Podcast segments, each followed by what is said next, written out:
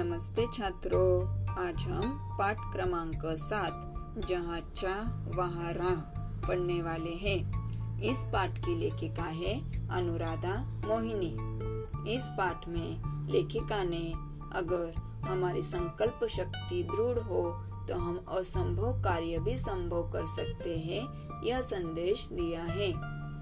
पाठ का जो शीर्षक है, जहाँ चाह वहाँ राह इसका मतलब है, अगर हमें कुछ करने की चाह हो तो हम किसी भी संकट में से मार्ग निकाल सकते हैं। मराठी में कहते हैं ना, इच्छा थे मार्ग। इसलिए छात्रों, कार्य करते रहना चाहिए, सफलता हमें ज़रूर मिलती है। इस पाठ के वीडियोस मैंने आपको भेजे हैं। उसके अच्छे से पढ़ाई करो और टेस्ट भी सॉल्व करो। All the best. Thank you